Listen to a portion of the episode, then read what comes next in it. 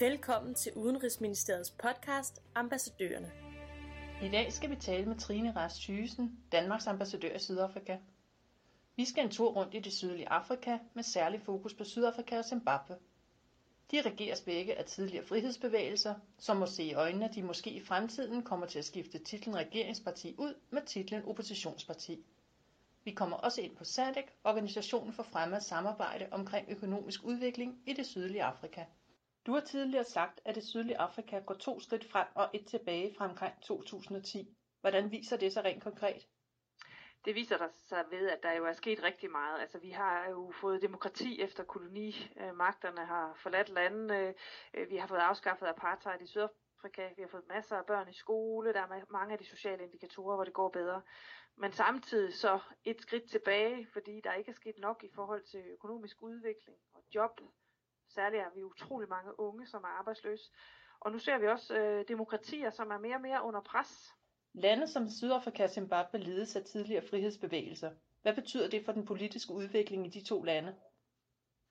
Jamen det er jo, som du siger, frihedsbevægelser, som er dem, som har øh, kan tage æren for at have skaffet demokrati til landene så har de de sidste par årtier i flere lande skulle være regeringspartier, det har de trænet i. Øh, nogle har klaret det mere eller mindre godt. Og nu er vi der, hvor de måske skal til at vende sig til, at, øh, at de kan ske at miste magten. Og det forekommer ret svært for en stor del af dem, som øh, nærmest øh, har set det som en gudsgivende øh, ting, at de for altid skulle, øh, skulle være øh, ved regeringsmagten. Øh, øh, nu skal de ikke altså nu skal de til at træne i noget nyt. Dels skal de acceptere, hvis de taber øh, demokratiske valg, og dels så skal de til at øh, måske agere opposition. Øh, og det er det, det bliver noget nyt for dem. Det næste spørgsmål er så selvfølgelig også øh, politisk set i landene, øh, om oppositionen er klar øh, til at, at tage over. Øh, vi ser i Sydafrika, at øh, udviklingen den er sket, øh, eller på vej til at ske. ANC tabte øh, lokalvalgene i alle de store byer i august sidste år. Det var en kæmpe øh, eye-opener for ANC.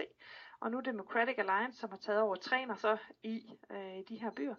Og det er stadigvæk usandsynligt, at ANC ikke vinder præsidentvalget i øh, 2019. Øh, øh, men det, øh, det bliver mere og mere noget, man godt kan forestille sig, at det kommer. Hvad med Zimbabwe? Ja, i Zimbabwe øh, har øh, præsident Mugabe jo sådan set tabt valget øh, en gang i øh, 2008. Øh, han har øh, ser det ud til svært ved at acceptere, at, øh, at øh, at, han, at det er den vej, øh, det går for SANU-PF, som jo er et frihedsparti, og hvor Mugabe jo i store dele af Afrika stadigvæk er den store frihedshelt, øh, til trods for, at vi må sige, at han øh, godt og grundigt er ved at have kørt øh, Zimbabwe øh, ned øh, økonomisk og politisk. Der, man forbereder præsidentvalg i Zimbabwe lige nu. Mugabe, som er 93, stiller op igen.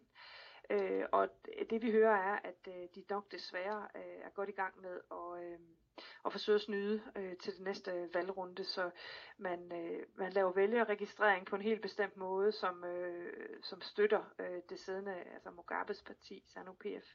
Så, øh, så øh, der er stor bekymring for, at det ikke bliver frie og færre valg i Zimbabwe øh, til det næste præsidentvalg.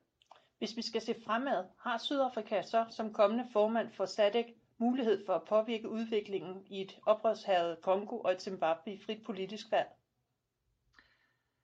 Øh, det synes jeg, de har, men det er også klart, at der er begrænsninger, som med alle andre øh, internationale organisationer og regionale organisationer, så organisationer er jo ikke stærkere end de lande. Øh, det kan ikke meget mere end de lande, som, som er der. Og Sydafrika kan, kan bestemt være, være ledende kraft. Øh, og jeg vil sige, hvis man kigger på dem, den demokratiske udvikling, så, så er de jo øh, stadigvæk et godt eksempel i, øh, i, øh, i Afrika. Øh, I forhold til i hvert fald valgprocessen, øh, så kan man så tale mere i forhold til korruption og state capture, som, som det desværre et stort issue i Sydafrika lige tiden. Men det har de.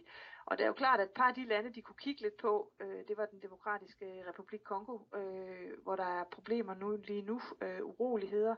Præsident Kabila skulle have udskrevet valg i december 16, det gjorde han ikke.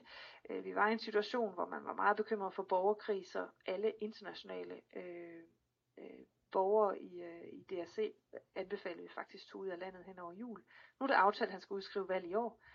Det øh, ja, hvad vi hører, han begynder at ryste lidt på hånden. En dialog fra Sadeks side, ledet af Sydafrika, øh, hvis vi kommer dertil, øh, fredsbevarende operationer osv., hvor Sydafrika kunne spille ind, og er klart en mulighed. Og så vil jeg sige, i forhold til Zimbabwe, synes jeg, at Sydafrika har noget at byde på i en dialog omkring de her valg, som som SADC som organisation og Sydafrika som formand bør gå ind og sige, det skal jo være demokratiske valg. Altså, der, der, regeringen skal respektere de demokratiske spilleregler. Det er det, de selv har, har stået for. Det var, det var der, de var befrier til. Så, så det synes jeg, de har. Men det ser ud til at være svært i tiden, det må man sige. Tak til Trine Rast Thysen, Danmarks ambassadør i Sydafrika, og tak fordi du lyttede med.